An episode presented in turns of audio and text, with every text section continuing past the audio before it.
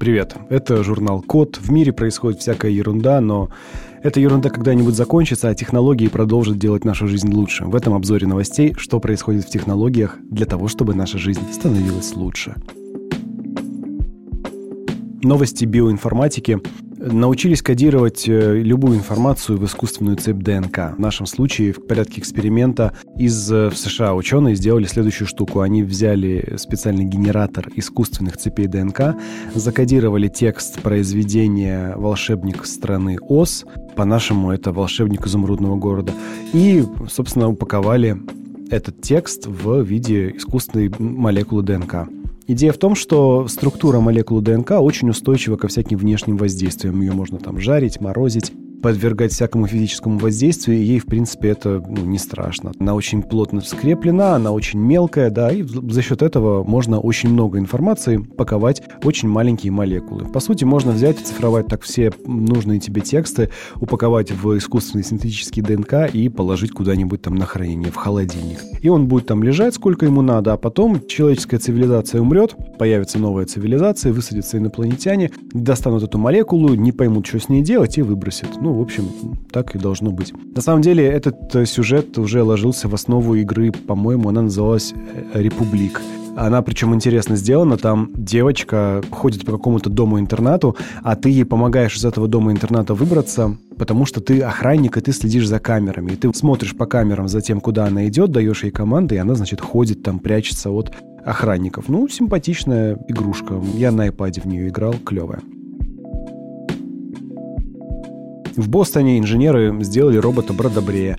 Он не бреет сам, за ним нужен удаленный значит, контроль, то есть какой-то Бродобрей смотрит, что он там делает, и на джойстике управляет, говорит ему, что как делать. Но, в принципе, эта же технология уже может использоваться и дистанционно, самостоятельно, автономно, без человека, если смогут люди написать правильный алгоритм конструирования модели человеческого лица. Ну, классно, что будет, значит, у нас э, автоматические робо-бродобрейни. Можно будет э, ходить в барбершоп шоп, где будут тебя обслуживать роботы. Почему бы и нет? Классная тема. Главное, чтобы роботы не начали восстание и не начали своих клиентов резать просто опасной бритвой. Но надеюсь, что до этого не дойдет.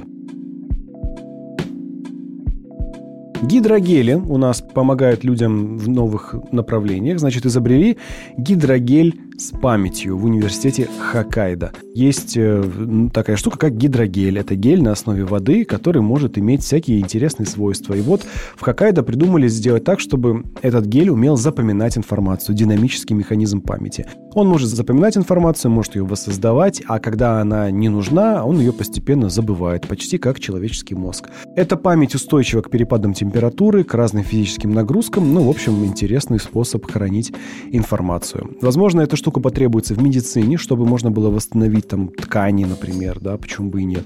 А может быть, сделают из этого искусственный мозг. Собственно, подобная штука уже была в фильме «Экс Макина». Там посреди джунглей какой-то супербогатый дядька из какой-то суперкрутой корпорации типа Гугла устроил себе искусственный интеллект. И там дальше интересно, что у него с этим получилось. Кстати, тоже кайфовое кино, посмотрите. Называется «Экс Макина». По-русски, наверное, из машины. Да нет, по-русски тоже экс-макина. В общем, смотрите. Ну, вот это интересная, значит, новости интерфейса.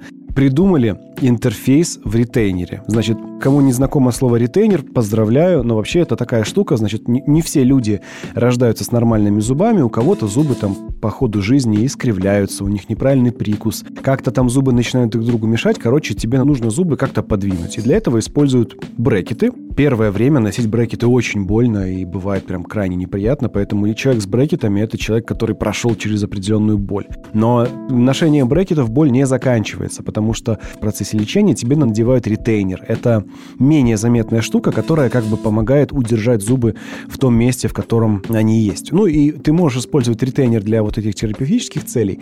А ребята в Кёльнском университете придумали в ретейнер встроить интерфейс. Значит, это пластина, которая вставляется в рот, чтобы язык мог ее достать. Ну, как небо, да? И у вас под небом получается такая пластина пластиковая, на которой есть металлический шарик. И вы языком можете этот шарик катать в разные стороны и использовать это, например, как стрелки на клавиатуре. Или выбирать что-то, или подавать команды. Короче, вот интерфейс для управления языком. Зачем? Ну вот за рулем вы едете, у вас две руки заняты и ноги заняты. Вам нужно как-то управлять, там, не знаю, треки менять. Бац, там языком хлоп-хлоп, поменяли трек. Или звонит вам по телефону кто-то, вы бац, там ответили на звонок языком.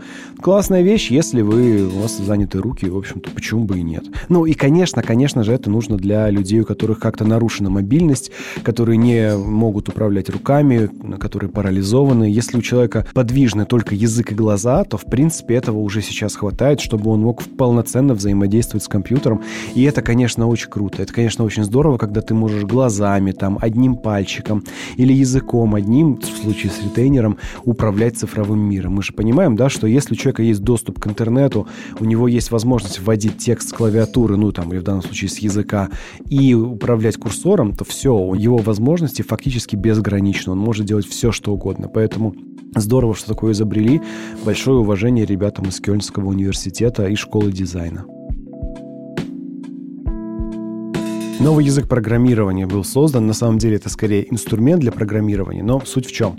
Система Armada — это новый высокоуровневый язык программирования, инструмент для параллельных вычислений. Идея в том, что довольно сложно писать программы, в которых происходит что-то одновременно, особенно когда мы говорим о базах данных, когда несколько есть запросов, несколько одновременных действий происходит с разными частями базы данных. Это довольно сложная история, много багов бывает из-за того, что такие вычисления требуют от э, компьютера, от программиста особого подхода к конструированию системы запросов и ответов. И вот новая штука здесь, новая технология под названием Armada, которая как раз сфокусирована на том, чтобы делать как можно более гладким, беспроблемным и безошибочным параллельную работу разных процессов с одними и теми же данными. Вот, у нас на сайте The Code Media можно подробнее почитать и посмотреть на сайте более подробный рассказ об этой системе.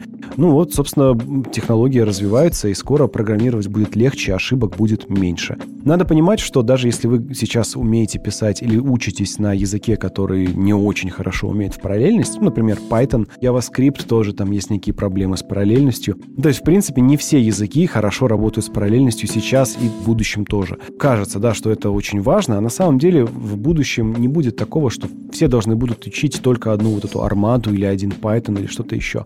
Нам всем, друзья, вне зависимости от наших навыков, хватит работы, если мы будем хорошо писать на своем языке. И Java, и JavaScript, и Python, и PHP. Любые языки будут нужны в будущем, потому что сейчас огромное количество софта, которое нужно поддерживать и развивать, написанное на старых языках. Поэтому то, что выпустили новый язык, это хорошо, но это не значит, что всем нужно все бросать и идти заниматься им. В мире есть много других полезных нужных задач. Интересные новости приходят к нам из США. В Массачусетском технологическом институте создали систему, которая может управлять больницей в автоматическом режиме. Когда у тебя больница, в ней десятки, может быть, сотни пациентов, и на них, конечно же, гораздо меньше врачей, чем пациентов. У тебя не бывает, что 100 пациентов и 100 врачей. У тебя, например, 100 пациентов и 10 врачей, которые их обслуживают, проверяют, там смотрят их анализы, ставят диагнозы, делают там новые какие-то назначения, и медсестры там потом этими назначениями занимаются, да, там ставят капельницы и прочее.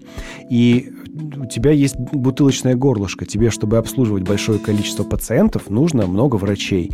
Просто ты не можешь на одного врача нагрузить там сотни пациентов. Ну и, соответственно, это один из способов для того, чтобы это автоматизировать. Система состоит из двух частей. Одна часть прогнозирует, что могли бы сделать медицинские работники в той или иной задаче на основании данных пациента и делает какие-то предварительные выводы. И врачи потом могут проверить, правильно это выводы или нет. А вторая часть системы проверяет, чтобы эти, ну, каких-то вообще крайне непонятных ситуациях тут же призывает медперсонал, типа, ребята, разберитесь, тут какая-то очень непонятная история. Ну, типа, как доктор Хаус, да, чтобы пришел. Вот, и эта система пока что нельзя сказать, что она уже прям везде будет внедрена. Пока что, конечно же, это будут тестировать, конечно же, будут там миллион лет проводить FDA approval, все вот эти вот процедуры американского согласования. Но явно за этим будущее. Я, в принципе, предполагаю, что поликлиники с простыми диагнозами будут скоро справляться вообще без участия врачей. Ты, причем ты пришел условно, ты включил приложуху, на тебя посмотрело компьютерное зрение, твой Apple Watch померил тебе сахар, температуру, сердцебиение, зрения, и нейросетка сказала, батенька, да у вас волчанка, и, значит, все, и умер. Ну что, граждане-программисты, наконец-то праздник на нашей улице. Создали систему машинного обучения, которая пишет свой код. Штука называется Machine Inferred Code Similarity. Это новая система машинного обучения, которая разрабатывает код самостоятельно. Что она для этого делает? Она смотрит на фрагмент кода, чтобы понять, что вообще этот код пытался сделать. А потом лезет в свой собственный репозиторий и ищет код для аналогичных задач. Если находит, то она может предложить этот код дополнить. Знаете, вот на что это похоже? Ты все равно не пишешь весь код с нуля. Ты идешь там по любому вопросу на Stack Overflow и ищешь оттуда какие-то готовые решения и просто внедряешь к себе. Вот зачем нам Stack Overflow? Пусть Stack Overflow будет уже зашит в оперативную память твоей нейросетки чтобы ты писал, и как только у тебя возник вопрос, нейроночка такая, что-то он замер, наверное, у него вопрос, пожалуй, подскажу ему. И там лезет к себе в Stack Overflow и находит нужный ответ сразу тебе. Бабах предлагает решение.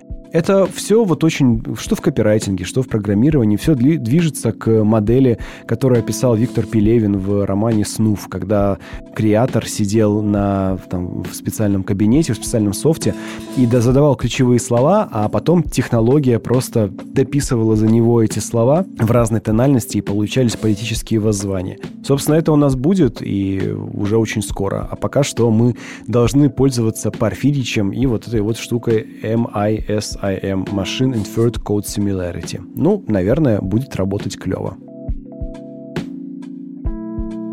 Ну, вот тут сейчас неожиданный поворот произошел в мире программного обеспечения. Microsoft считает, что оптимизаторы систем и всевозможные чистильщики больше не нужны. Чтобы это доказать, защитник Microsoft на Windows 10 начал помечать бесплатную версию программы CC Cleaner как потенциально нежелательное приложение. Что это значит? Есть программа CC Cleaner и множество похожих на нее. Это софт, который у тебя удаляет всякие кэшированные системные файлы, ненужные типа.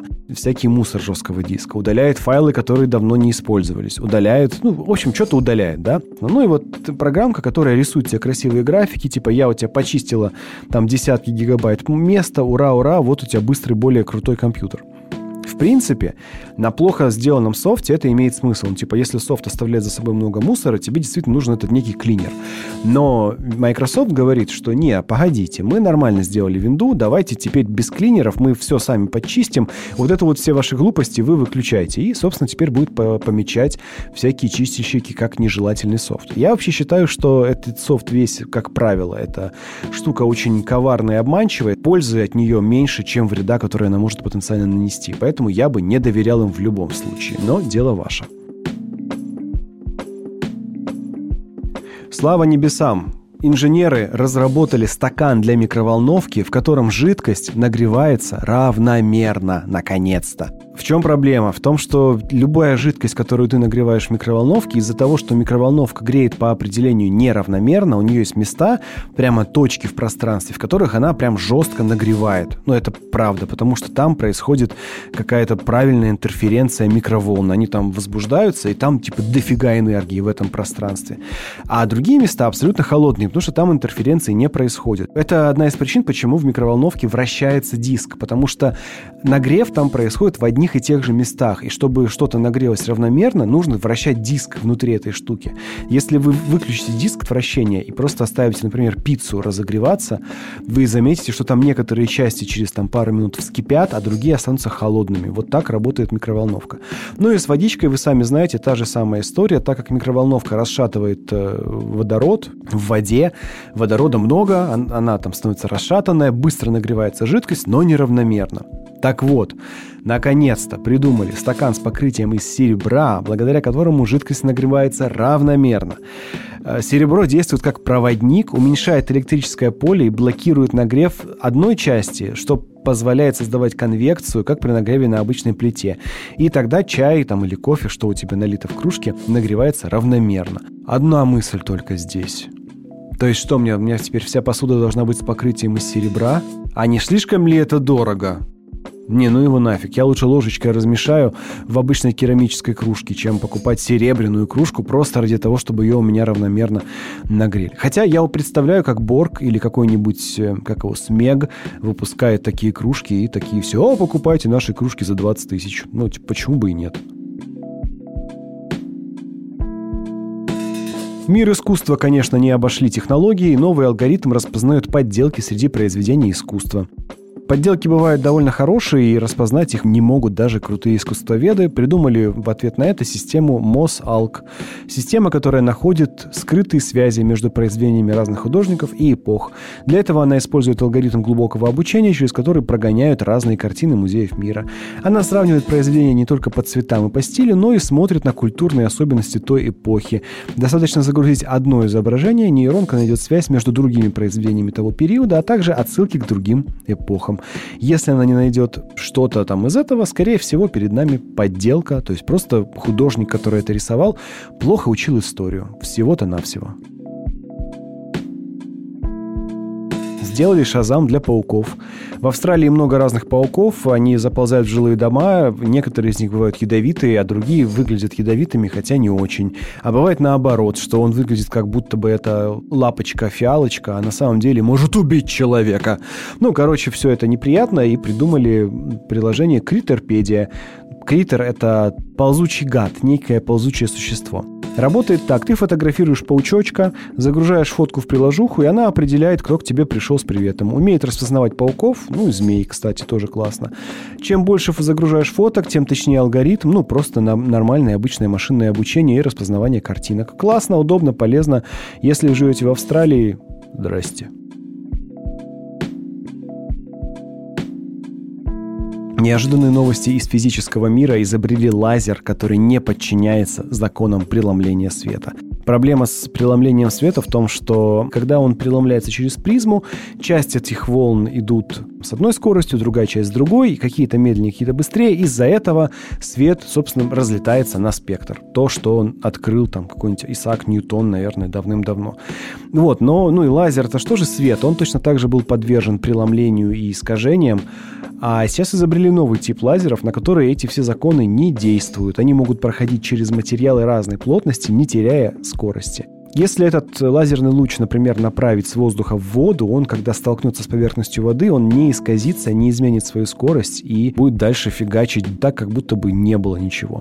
Ну и, казалось бы, зачем это нужно? А это нужно, ребята, для очень быстрого спутникового интернета. Потому что лазер работает на скорости света, это очень хорошо, но если лазер, например, сталкивается с какой-то, ну вот, преломляющей штукой, скорость света нарушается, он уже не так работает, не так эффективно, искажаются данные, это никому не надо. А вот этот лазер, пожалуйста, через моря, через океаны, вжух, и у тебя отличный передатчик э, твоего интернетного сигнала. Главное, чтобы рыбка не заплыла на линию передачи и не испортила тебе коннект. Странное изобретение ученые показали складная электронная книга. Это книга с электронными чернилами и регулируемой подсветкой, в которой можно читать, писать заметки на полях и работать со встроенными приложениями. В остальном это обычная электронка, обычный вот электробук, э, но он складывается пополам, типа как вот эти вот смартфоны Samsung, да, вот которые бабочкой там вжух-вжух открыл, закрыл. Наверное, это имеет смысл для людей, которым прям вот очень хочется именно вот с таким, в раскладном таком варианте работать. Наверное, для них это имеет смысл. Но так-то, не знаю. Купи iPad нормально себе и читай книжки на нем. Почему бы и нет? Ну и странная новость у нас напоследок. Изобрели устройство для записи и редактирования снов, как Netflix, только для сновидений. Новое портативное устройство, которое умеет записывать сны и даже программировать сны на заданную тему. Работает по странному протоколу Target Dream Incubation – он якобы, как говорят, напрямую взаимодействует с мозгом, записывает сны, а также может формировать их вокруг определенной идеи. Информация передается пользователю в тот момент, когда он находится в гипногогии, состоянии между сном и явью, когда ты засыпаешь, но еще реагируешь на внешние сигналы. Честно говоря, я это считаю немного странно. Ну, мы настолько мало знаем о том, что такое сны, как они происходят и вообще как. Наша наука в этом еще очень в зачаточном состоянии. И ребята такие, а вот, пожалуйста, программирование снов. Похоже на какое-то обманное шарлатанство. Надеюсь, что я ошибаюсь, и на самом деле ребята правда придумали такую штуку. Но если это так, то это, конечно, бомба. Сон сам по себе эта штука очень хаотичная и малоизученная. Запись сигналов мозга в компьютер и их интерпретация тоже штука очень сложная, и пока что никому не удалось прямо взять и снять картинку, которую человек в голове сейчас своей представляет. Есть на этот счет какие-то там подвижки, люди уже могут визуализировать в голове отдельные буквы, это могут считать на компьютере, могут визуализировать отдельные звуки, можно с помощью электростимуляции мозга создать у человека ощущение присутствия другого человека и даже, может быть, передать ему какую-то, ну, условно говоря, информацию. На самом деле это образы, типа геометрические фигуры, но там все очень сложно. То есть такие эксперименты есть. Но что такие типа, а, пожалуйста, вот вам, значит, устройство, дайте, пользуйтесь, записывайте сны, ну, не знаю, мне кажется, это сомнительно. Посмотрите, что вы сами насчет этого думаете. Сайт The Code Media, там есть раздел новости, зайдите и посмотрите на новость. Изобрели устройство для записи и редактирования снов. Такие вот технологические новости, друзья. Заходите на сайт Decode Media, мы будем рады вам там рассказать всякие штуки про технологии будущее, летающие космические корабли, которые бороздят просторы информационных сетей. У нас там также есть статьи про программирование, Data Science, про то, как хранить данные, передавать данные, как устроены IT-профессии. В общем, мы пишем для вас, для тех, кто хочет быть в теме IT и на этом, наверное, в будущем зарабатывать. Меня зовут Максим. Услышимся недельки через две. На следующей неделе на свое дежурство заступит Родион, и он будет вам рассказывать свои новости из мира технологий. Ставьте нам лайки, если есть кнопка лайк. Пишите комменты, если у вас открывается окошко с комментариями. Пересылайте нас тем, кто любит всякие технологические новости. Спасибо за внимание. Услышимся скоро. Пока.